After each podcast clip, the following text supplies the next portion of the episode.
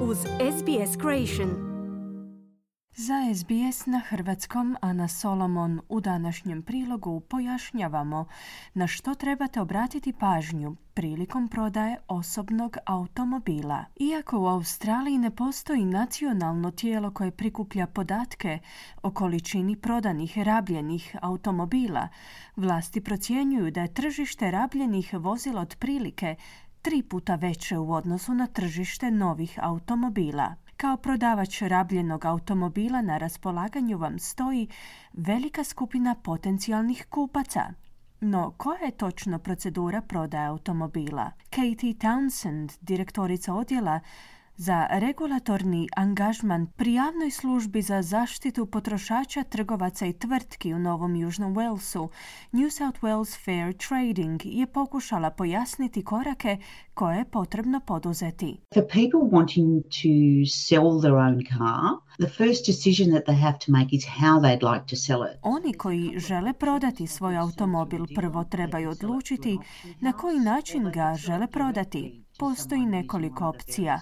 Mogu ga prodati putem trgovaca automobilima na aukciji ili mogu pristupiti brojnim internetskim platformama za prodaju automobila, gdje će pronaći privatnog kupca, pojašnjava Townsend. Ako koristite trgovca automobilima za prodaju svojeg vozila ili pak aukcijsku kuću, a što je postala uobičajena praksa za klasične automobile, oni će preuzeti na sebe čitavu prodajnu proceduru no taj izbor vam neće omogućiti dobivanje maksimalne moguće cijene. Važno je da uzmete u obzir troškove prodaje svojeg automobila kod trgovaca automobilima, budući da oni tipično ciljaju na profitnu maržu. Ako pak izaberete aukcijsku kuću, treba ćete platiti proviziju koja u prosjeku iznosi oko 10 do 15% od prodajne cijene. Kako Townsend navodi za osobnu prodaju od ključne važnosti da imate nadohvat ruke registracijske papire. Any buyer is going to want to verify the vehicle against the registration papers and they may even ask to verify that you are the actual owner. So ask for example your license to verify that. Svaki će kupac htjeti provjeriti vozilo u odnosu na registracijske dokumente, a možda čak zatražiti od vas da potvrde da ste vi stvarni vlasnik vozila, pa će stoga zatražiti od vas vozačku dozvolu kako bi to i potvrdili.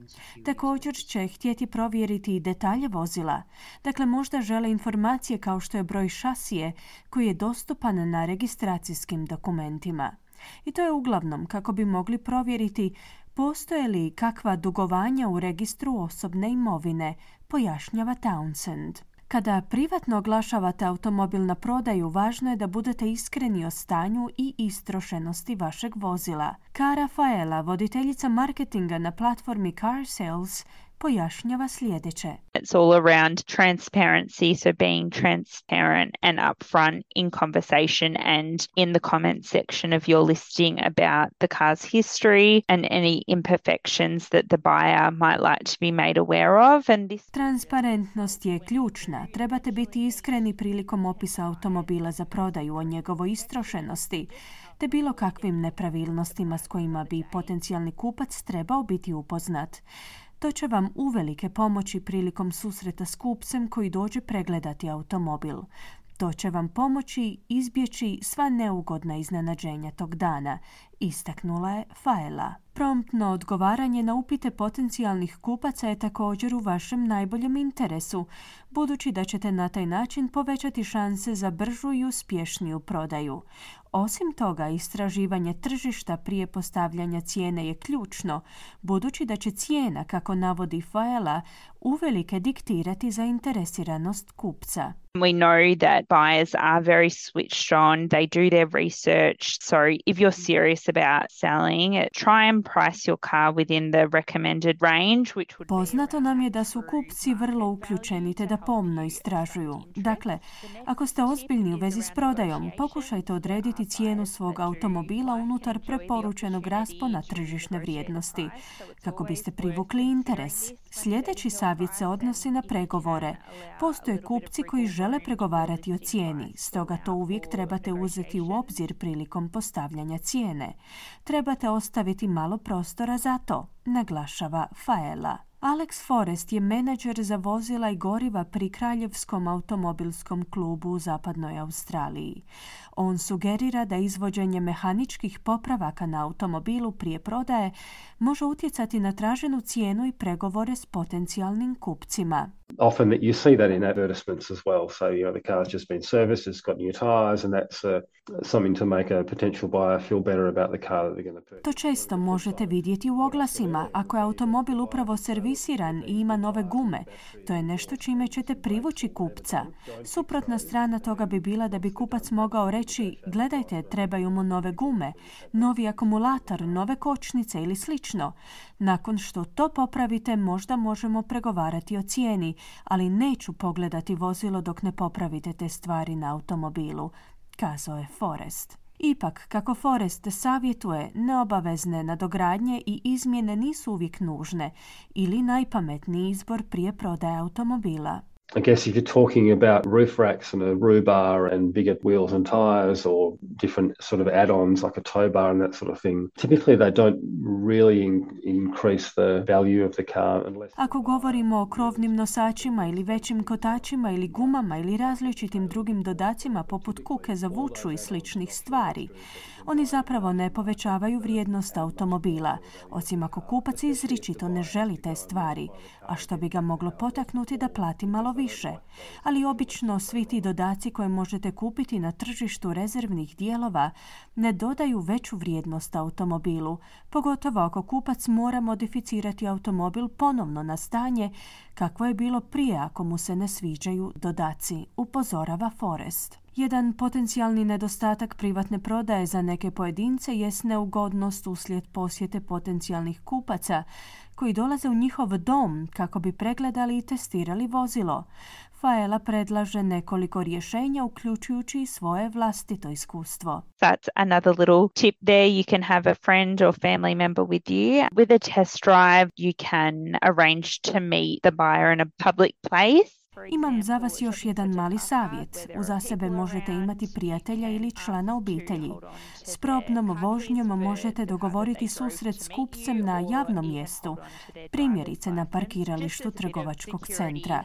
Možete zatražiti da zadržite ključeve od automobila koji su dovezli ili čak zatražiti da zadržite njihovu vozačku dozvolu tijekom probne vožnje, a također možete ići s njima na probnu vožnju i sjesti na suvozačevo mjesto, prokomentirala je Faela. Ovisno o vašoj državi ili teritoriju, možda će biti potrebno da vaše vozilo prođe određene provjere prije prodaje. Evo što kaže Forrest. in Victoria, whenever a vehicle is bought and sold, it needs to come with a recent roadworthy certificate, and that's not required in Western Australia. So a U Viktoriji prilikom kupoprodaje morate imati noviju potvrdu o ispravnosti vozila. Ona pak nije potrebna u zapadnoj Australiji. Dakle, postoje značajne razlike u provjerama vozila koje su propisane zakonom u različitim državama i teritorijima.